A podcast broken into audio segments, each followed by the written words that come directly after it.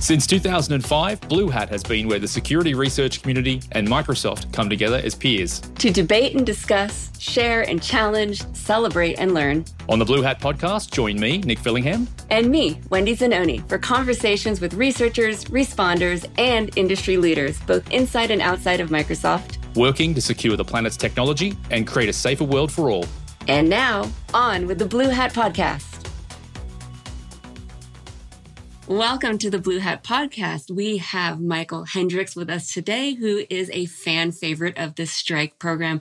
For those that are not internal to Microsoft that don't know about the Strike program, this is our security awareness and training program that we have for our Microsoft employees. It's a community of over 100,000 members at Microsoft, and we leverage subject matter experts such as Michael to provide training on various topics within the security environment. And we are lucky to have Michael here joining us today. Michael, please give us an introduction. Tell us a little bit about yourself and what you do at Microsoft.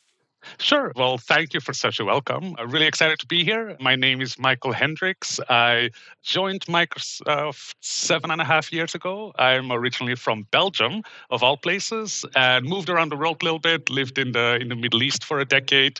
Uh, traveled around there in the region for a while, and then seven-ish years ago, I made a trip to Canada, to beautiful Vancouver, BC, and then joined Microsoft here in Seattle. So I've been around for a while. Yes. Awesome. I love that you've traveled a lot. So you you picked the best place to settle. So that's perfect. I agree. Yes. Before we dive into your talk that you gave for Strike, just wondering like how did you develop an interest in security and computers? Yeah. Oh, that's a very good question. I like to say I grew up in a time when dial up modems and privacy were still a thing. That dates me a little bit, especially the dial up modems bit.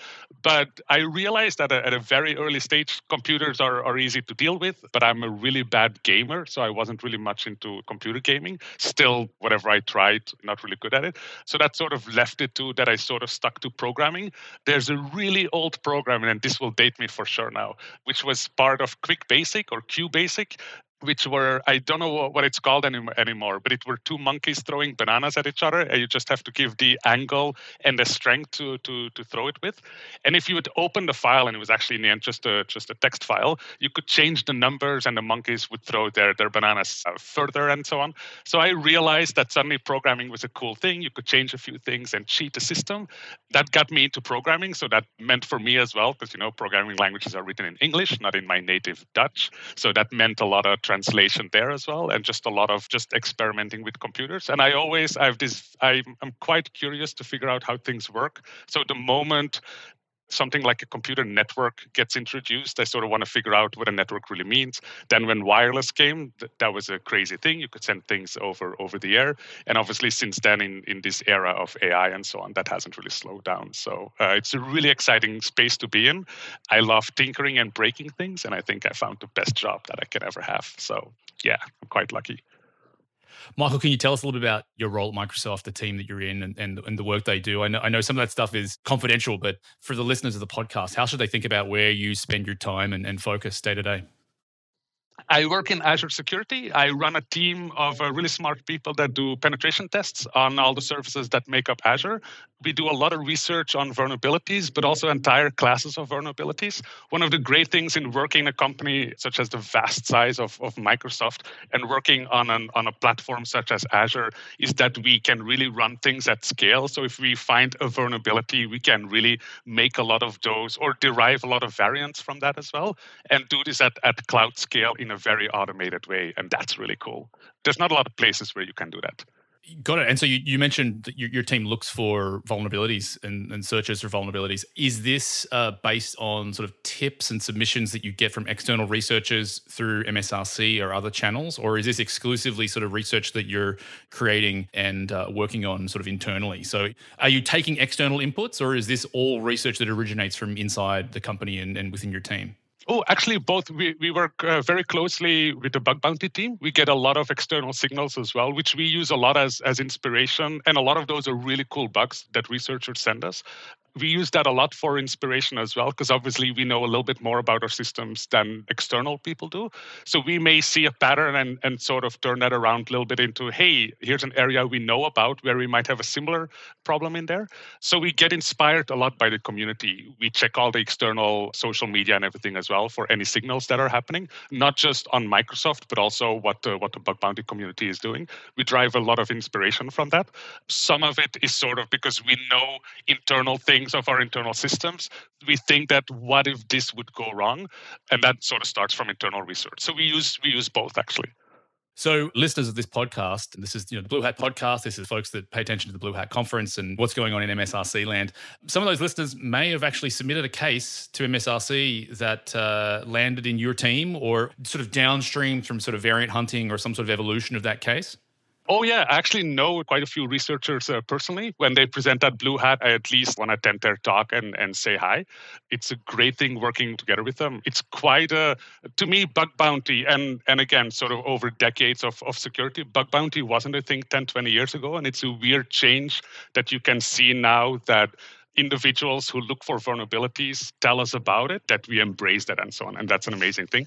Blue Hat is a really good outcome of that, where we can see that we actually really value these researchers as well, because they do amazing things and they have an outside perspective we don't always have.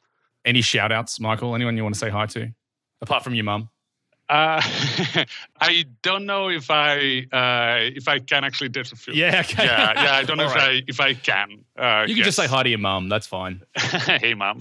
there we go. But yes.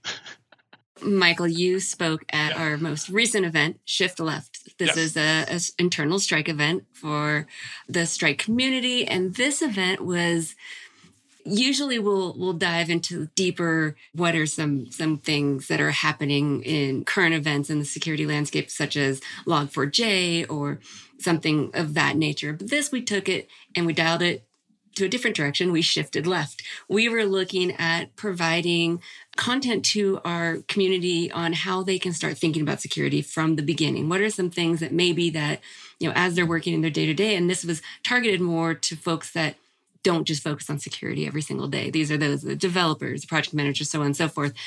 So your talk was as it always is, the highest rated at the strike event. We think of Michael as one of the nicest people at Microsoft. You can ask him any question. He's always there to help us and get us out of a bind when we have a security issue. Could you give us a little bit of a background on your talk, URI? Tell us what it was about, explain the abstract, you know, just give some content around that.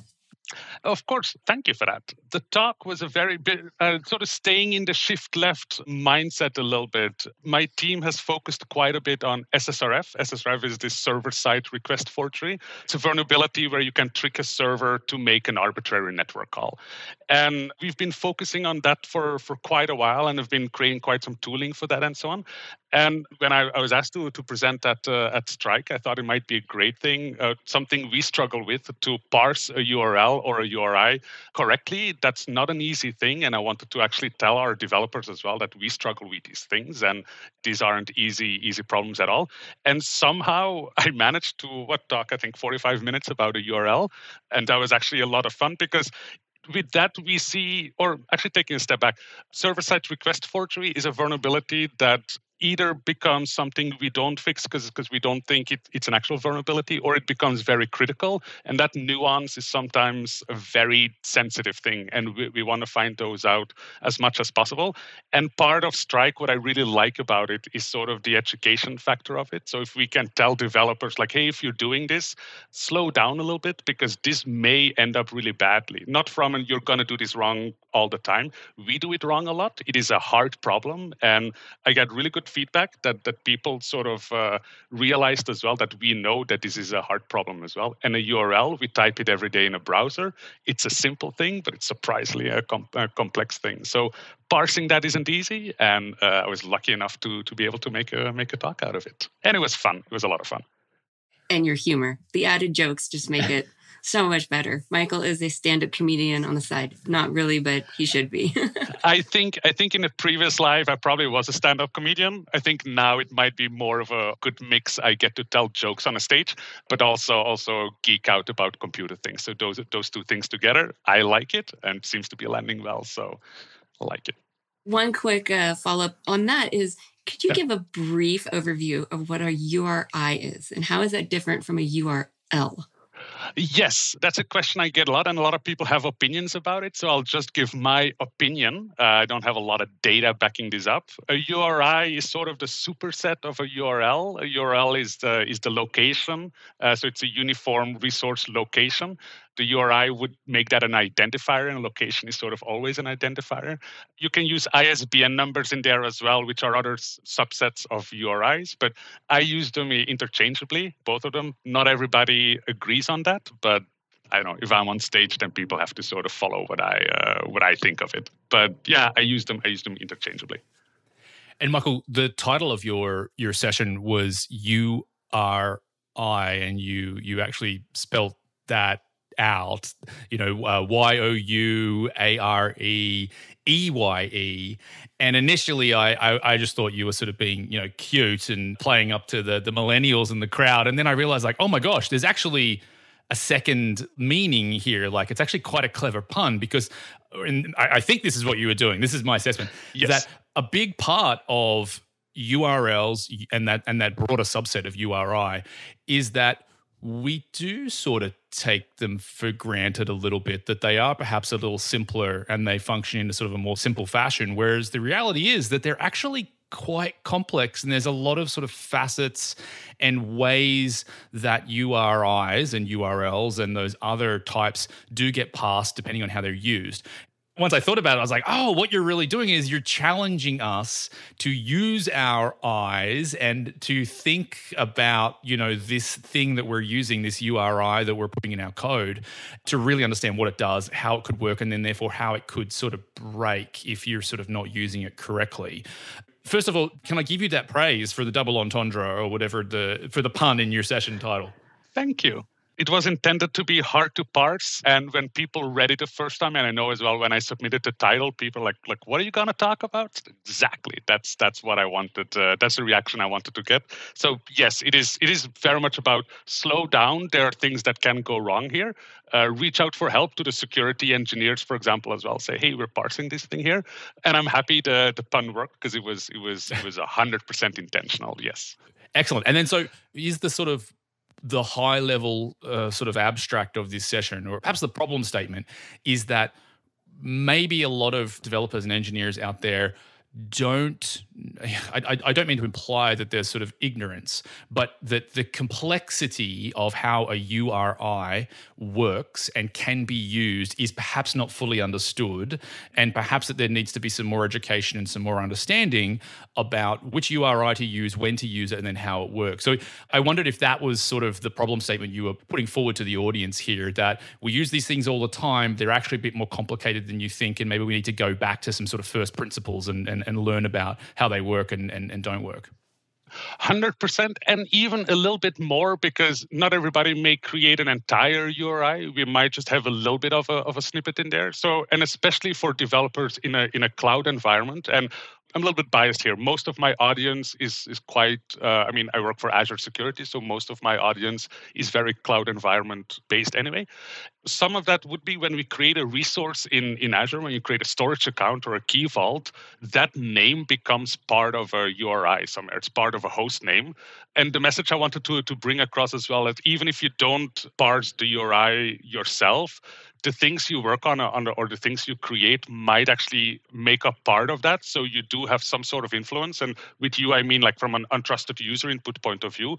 If we have users or or malicious users that can bypass any security control, name a resource name something weird, and if that ends up in an in a URI somewhere else, then we might have security vulnerabilities. So it's sort of connecting all those dots together, pretty much saying slow down. There are things that can go wrong. Let's go through it together and do it safely. But yeah, it is in the end uh, a lot of things that can go wrong. And as you as you mentioned as well, it is very simple, but it's equally complex. And these days we click on links a lot faster than than 10, 20 years ago. And I even didn't talk about phishing or clicking links at all. So it is a com- complex problem, and I think it's a journey we should uh, we should tackle together, developers and security. your session utilized quite a lot of slides and you know visuals because we were you were li- you were literally pulling apart a UR a URI a URL and sort of yep. shifting left through it, which I, I I loved that journey. Can you talk a little bit about? Again, we don't have a visual here, so it's a little hard yep. in a podcast. But you know, the way that you ran this session is that you talked a bit about URIs up front, and then you you, you sort of said like this very simple one, which I think you started with HTTPS uh, yep. Microsoft.com, and then you sort of showed what it really looks like when you sort of expand out all the parameters, and then you shifted left. You started from the far right, and then you went left. Can you sort of walk us through that journey? Walk us through from the very far right and shifting left, and some of the things to, to be aware of. Oh, yeah, totally. So, exactly, starting all the way from the right, you would typically have some sort of hash character, some sort of pound key sign for those who still use uh, use landlines. And I'm sure that's not too many anymore. I'm sorry, what's what, what's a landline? What's. I'm good. Point taken. Thank you. Anything in a, in a hash character typically stays on a user agent, so a browser or so. But that also means that a lot of modern web applications, these typical SPAs or these single page applications, can access that hash character and can access it from a JavaScript point of view and do a bunch of things in there. And many modern websites, the Azure portal, but even if you look at Facebook and most modern websites out there, if you have anything closely resembling to a single page application, they use a lot of JavaScript and they typically store some sort of state or their page in that hash snippet anyway in a URL the dangerous thing about that that never gets to the server but there's a bunch of javascript that can access that and so on and there are uh, special bugs that can happen there and more from a cross-site scripting and a and a prototype pollution point of view. And that is just one thing saying that even this thing we're not sending to the server there are a lot of things that can go wrong with it. And that's just all the way starting on the right shifting left a bit more, we have the path and folders and actions in there, and that is in the end what gets executed on the server, or that's the file that we download. That half or that partially gets handled by the user agent as well. If you put any dot dot slashes in there, which we see sometimes in security research, your user agent will typically filter that out. But if you intercept these connections, then you can actually send that to the server as well and try to create some sort of unwanted situations working for a software company makes it a lot easier to look at the source code to see how a request is being handled on the on the back end, and that makes it easier to look for uh, for exploits there moving more towards the left again because it was the shift left strike event. We end up in a host name, and obviously, I'm very focused on SSRF and SSRF or server side request forgery. The main thing is you want to be able to talk to a different endpoint, so to a different host. So anything we can try to change the host name is something we would always try in, in penetration test anyway, because using SSRFs, attackers are sometimes able to steal tokens or exfiltrate data as well or uh, access any internal sensitive endpoints. And that becomes a little bit more dangerous in a cloud environment versus old on prem environments. Host names can be IP addresses. We treat them as strings or names. They can have ports or not. There's this thing called basic authentication, which I actually figured out a few hours before I was presenting at Strike, I figured out, or or I read somewhere, or someone sent it to me actually, uh, over Teams that uh, username and password from Basic Auth was never in the original RFC when they created HTTP. It was something we started doing because of the FTP protocol, and it ended up there. And in Azure, we take quite a lot of dependency on it, so we can we cannot switch it off anymore ever. But that also means it suddenly we have a username and a password in a URL that becomes an HTTP header. It makes it a little bit more complex. And if you look at the format of that, that is a string with a colon and a string again.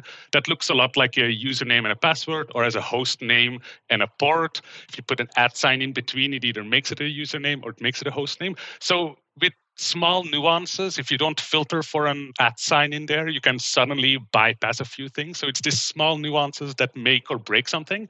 And then all the way at the left, obviously, we have schemes, we have HTTP, HTTPS. And actually, because I did have a lot of slides, at 67 to be exact. Uh, I didn't feel like 67. That was that was one of the feedbacks I, I got back. But I even didn't touch schemes that much purely because of time, because there's a hundred hundred other things that can go wrong there as well. So we barely scratched the, the surface, and it's quite complex already. So it's a good problem space to have. This is why we generally give Michael more time than other presenters because he has so much understanding and knowledge to share. That is a great opportunity for the audience. I have a quick question for researchers. Would you recommend playing around with the URL URI modifications to you know to look for vulnerabilities or unexpected behaviors? Like, what are some tips and tricks that you might have for folks that are wanting to dive into this a little bit deeper? You know, how can they start manipulating these things on their own to try to understand how these vulnerabilities can work? One of the things I would recommend actually is just to intercept a lot of your data. So, for example, there's a really cool free program out there called Burp Suite from a company called Portswigger it's an intercepting proxy. You can set up your browser to talk to Burp Suite, and then Burp Suite will send, send it along to the server. That means that anything between your browser that your user agent may potentially modify to make sure you're not sending anything malicious, you can bypass that anyway, because that all happens on your browser anyhow. And then afterwards, you sort of are, are at the next hop there. I would recommend that because that will give you a lot of information on how the protocol works.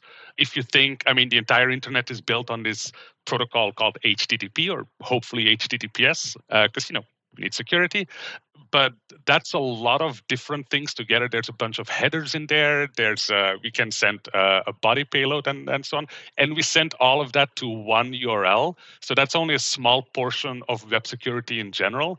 You can intercept requests, modify them, and then send them along, and then sort of see if there's anything coming back from a, uh, as a result that you wouldn't expect, and then from there sort of go to the next step. It's a long journey, but I would I would always recommend some sort of intercepting proxy there are a few great ones out there. There's something from uh, from OWASP called Zap. I personally use Burp Suite a lot, but it's what I would uh, tell researchers to to focus on. Learn how HTTP work. Learn how your browser talks to a server. Learn what the responses look like, and find uh, find patterns in that, and try to bypass them. And it sounds like that advice is actually great, not just for researchers, but also for software developers and engineers. You know, you can use, as you say, a, a proxy like Burp Suite to to see what is happening, how, how, the traffic is being sent backwards and forwards, how these URLs and URIs are being uh, parsed and, and broken apart, and then yeah, play around with some of those modifications to see if you can break your own app and see if you can uh, see if you can make it do things that it's not meant to. So great, great advice for both researchers and developers.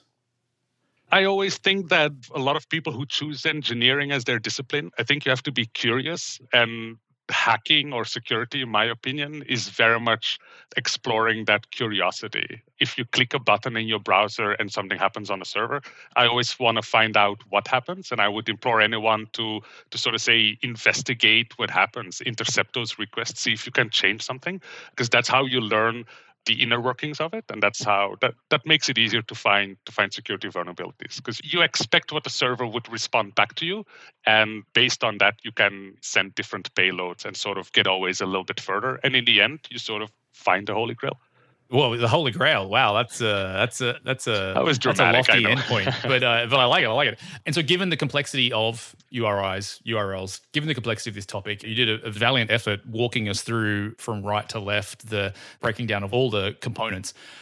But this is a podcast. This is audio. Where would you send folks if they want to get a really good sort of breakdown of URIs and URLs and really understand the, the components? I mean, I always go to Wikipedia, but um, maybe that's not the best resource where's a great learning resource that would be accessible to anyone listening to the podcast to to to learn more about this space?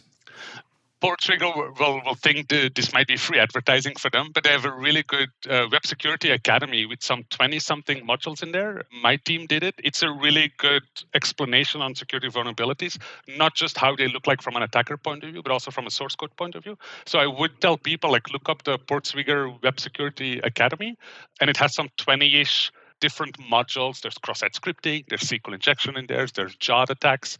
Obviously, it's uh, it's based on Burp Suite as well, but that would be a really good a good place to start with and sort of get your feet wet and see see if it's if it's something you would want to play around with.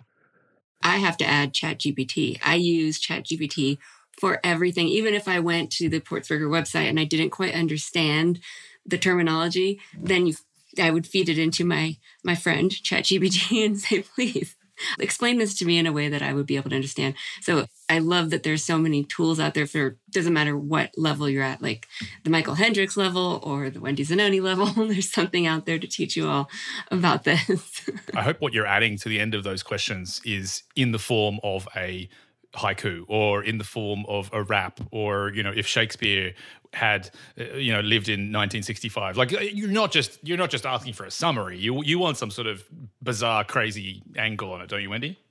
I feel shame because i should have thought of that. I i I want to do that. Next time that we're going to have Michael speak. I'm going to take your presentation when we send it out to get polished. I'm going to give it back in Shakespearean language. I want you to present. Or like, you know, as if this was a ballad written by Dolly Parton in 1983. That's that's what I want to hear. I'll do a Dolly Parton. Uh, be careful what, what you wish for. Shakespeare, I'm not 100% sure, but a Parton, sure. yeah, that no, ChatGPT, actually, funny you mention it, Wendy. Same thing here. A lot of these research has has very specific components and a lot of jargon and so on.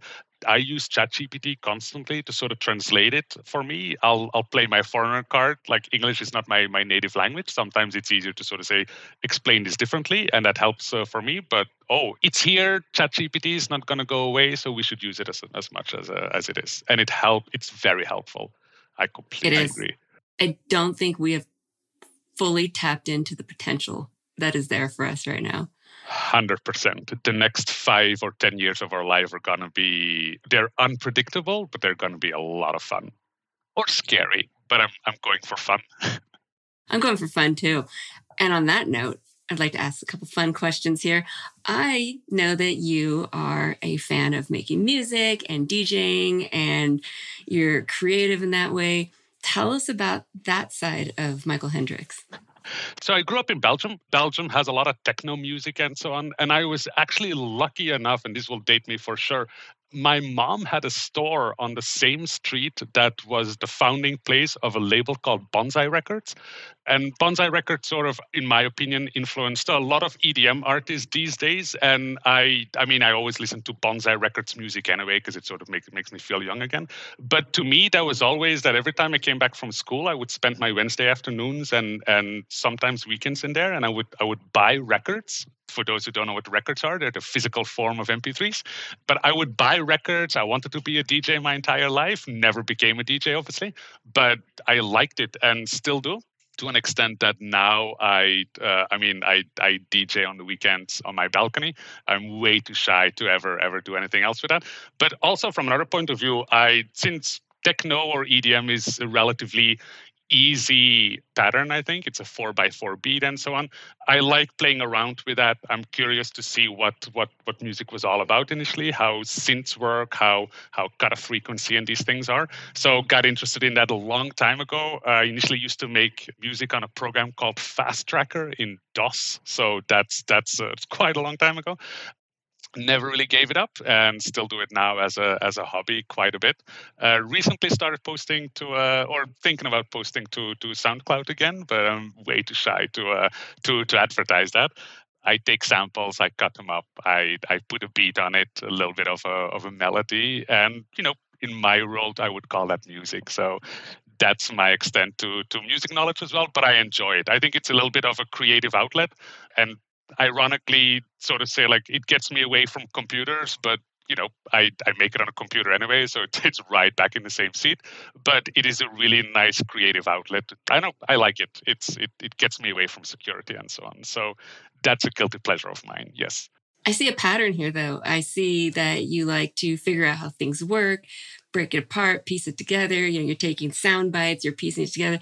This feels like it all kind of led to where you are now with your security career, even though you didn't become the famous DJ yet, but you are kind of a famous security person at Microsoft. So there's there's there's a correlation. I see it. I read a sentence the other day and it said something like there's simplicity beneath complexity. And I like that. And I think for a while I've been, or or that makes it easier for me to understand things. Computers or the internet is very is very complex, but I think if you break it down in smaller pieces, and a URL is sort of a really nice bite size concept in on on the internet. If you sort of uh, if you sort of focus on on the small things, you can find great things. And I think I do that with music as well. I hear a great artist, analyze how the song goes, get inspired and uh, try to replicate it and with my own twist to it a little bit but yes have you ever used your music as a, a way to sort of break out of a sort of a, a problem solving funk? Like, have you ever sort of been stuck by something maybe in your professional space and gone to your turntables, gone to your keyboard, and and the music has allowed you to sort of think about it a little differently, or maybe open up some ideas and and and then find a path forward? I sort of relate to that myself, although uh, you know in, in, a different in a different way. Uh, but yeah, I sort of use music to put my brain into a different frequency or a different space, and a lot of the times, sort of answers or new ideas will sort of flow afterwards. I tried that once. In a way, I tried drumming once. I was really bad at it, but I, I tried it at least. Drumming to me gave me a little bit the I could switch off everything else because you really had to focus on a beat and only the beat and wasn't really good at it so so that didn't really go somewhere. I get that more with with things like running for example where you just have to focus on not running out of breath and that makes it easier. I think with electronic music. I i think i'm too much of a i won't call it a perfectionist but it's it's easy to see how the how the sausage is made if you're actually making it. And then and then i overemphasize that uh, the kick drum isn't too loud and maybe i should do this. And i don't use uh, music as much to escape i think although that's not really what you were saying. But i try that with drumming but i'm too scared to sort of hit any of of the uh, drums are a lot stronger than than turntables. That's the that's the thing as well you said you were a little too shy to give us your SoundCloud link, but do you think you might have a, a snippet of something that you've worked on that we could maybe put at the end of the podcast episode? I'll. Uh, there are samples in there that I don't know if I'm allowed to use. Uh, I'll oh, see. That old, I, that old chestnut. I, All right. Yeah.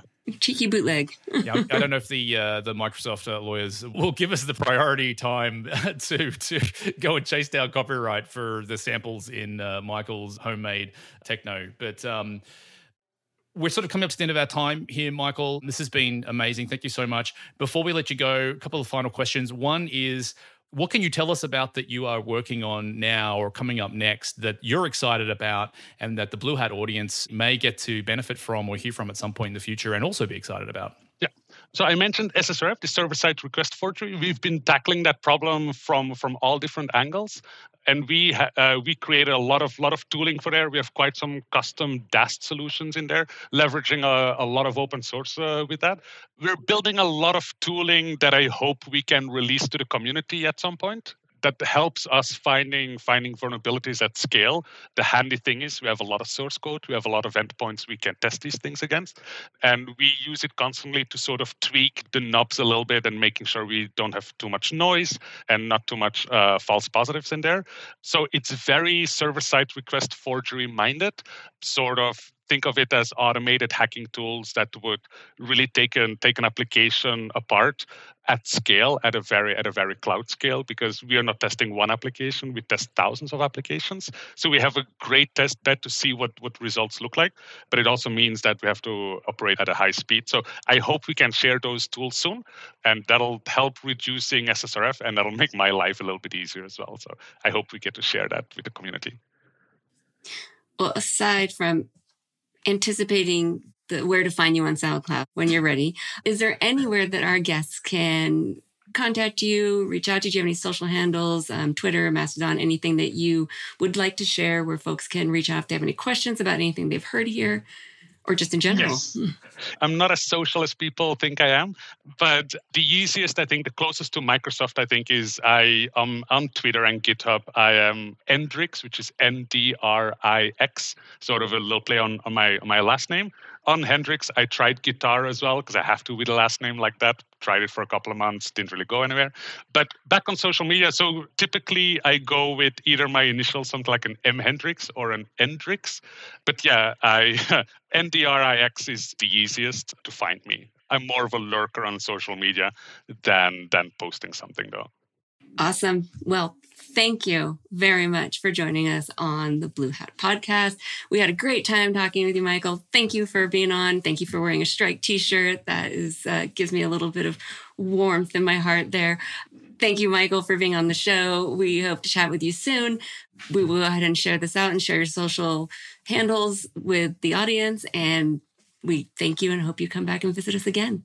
Thanks, everyone. Of course. Of course. Thank you so much for having me. Thank you so much.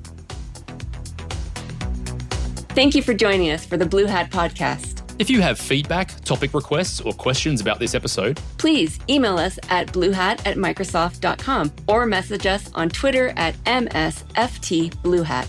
Be sure to subscribe for more conversations and insights from security researchers and responders across the industry by visiting bluehatpodcast.com or wherever you get your favorite podcasts.